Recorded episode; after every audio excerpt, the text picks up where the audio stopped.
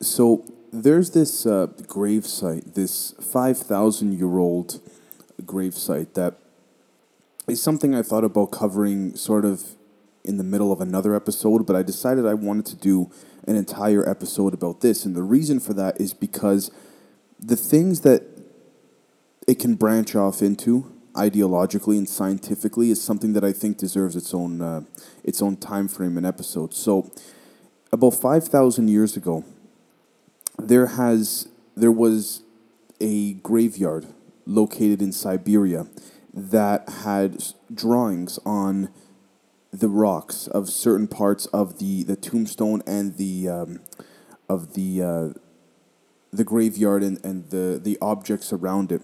And they featured mysterious characters with horns and feathers on their heads. Now, here's the thing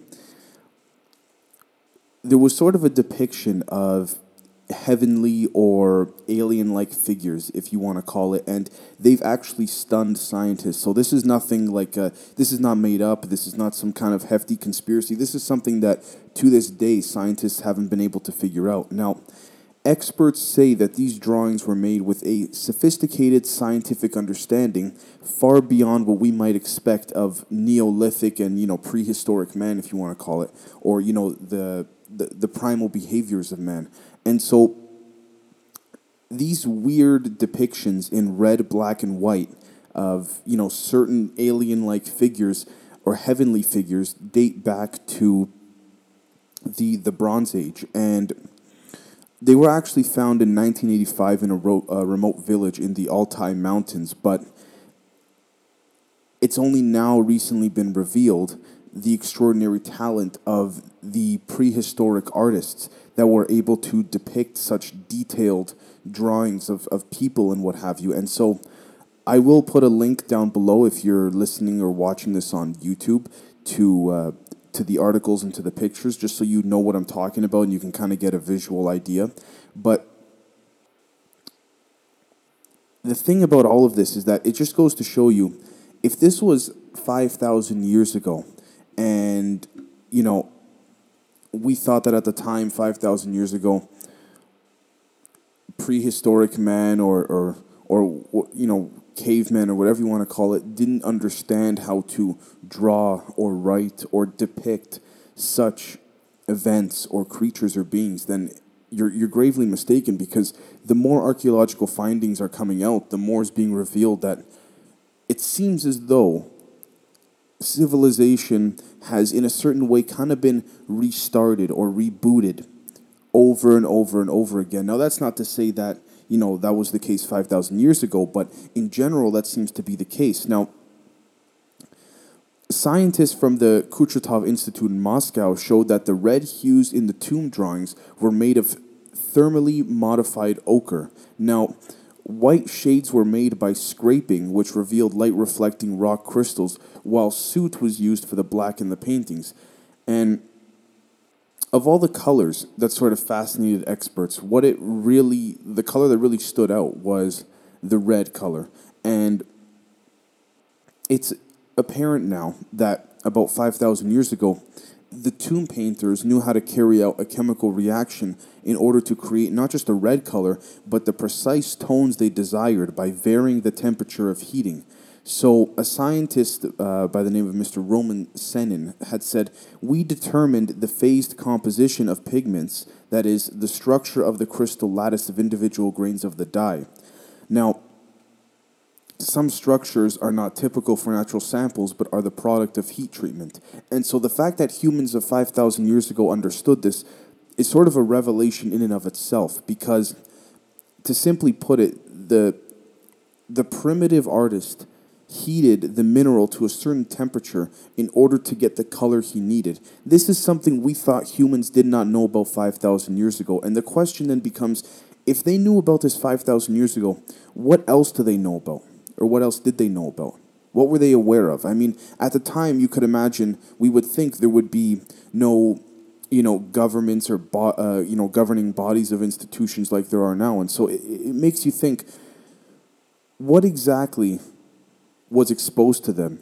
Because they seem to be living in a time period where there were no secrets, if you want to call it. There was no governing body that was able to keep everything a secret and kind of layer certain levels of government like we have now, right? Because now it's all about being awakened and finding the truth. Back then, it's it's as if it seems as though they were fully awakened because there was no governing body to kind of mute their voices, and so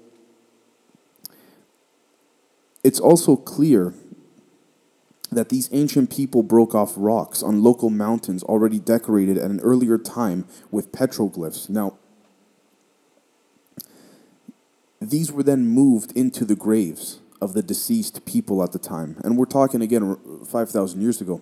And they were superimposed to their own fantastical images on stone slabs, which were used as the tomb walls. And, you know, it's I, might even put a picture up in the video itself uh, if I can because it's very hard to sort of explain it without getting a, a visual. But at the end of the day, it shows how incredibly detailed the drawings depicted these heavenly or extraterrestrial creatures, right? And I say heavenly and extraterrestrial because, in general, what we're finding more and more is what was called heavenly before now seems to actually be possible through science and what have you, and technology, which makes you think that these could have been, you know, just um, super evolved beings and all that. So, the remains of people buried inside the stone graves were also painted with the same colors, with spots of red ochre found, you know, below their eye sockets, and traces of a, a black and silvery mineral called specularite, prominent in eyebrow areas, right, in the areas of their, their eyebrows. And the earliest images were engravings of elks, mountain goats, and running people with round horns on their heads.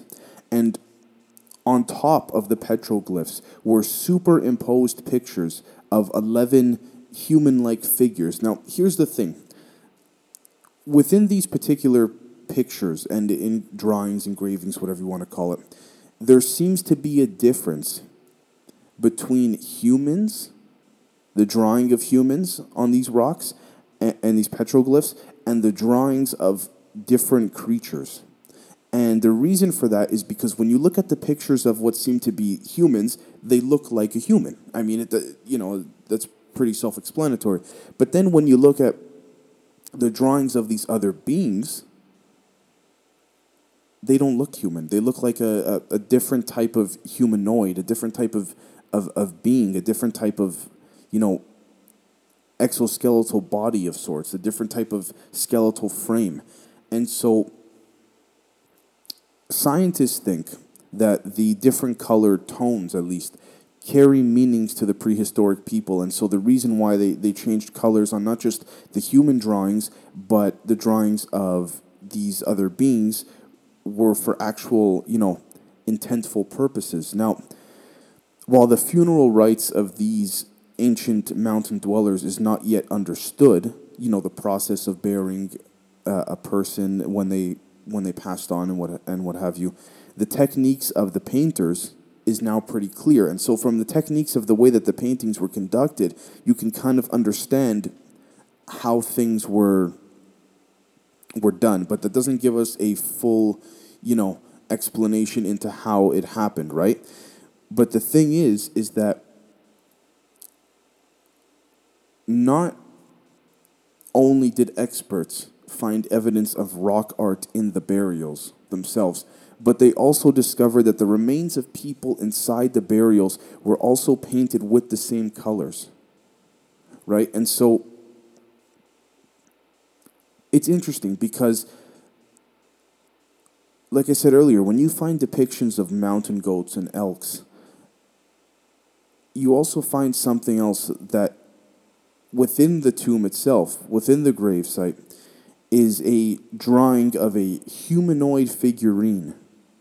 And they have round horns and round halos on their heads. And it makes you think could this be a resemblance of another being, or could this just simply be a resemblance of, you know, sort of the human spirit elevating and lifting to what they believe to be heaven or whatever spiritual plane they would they would head into.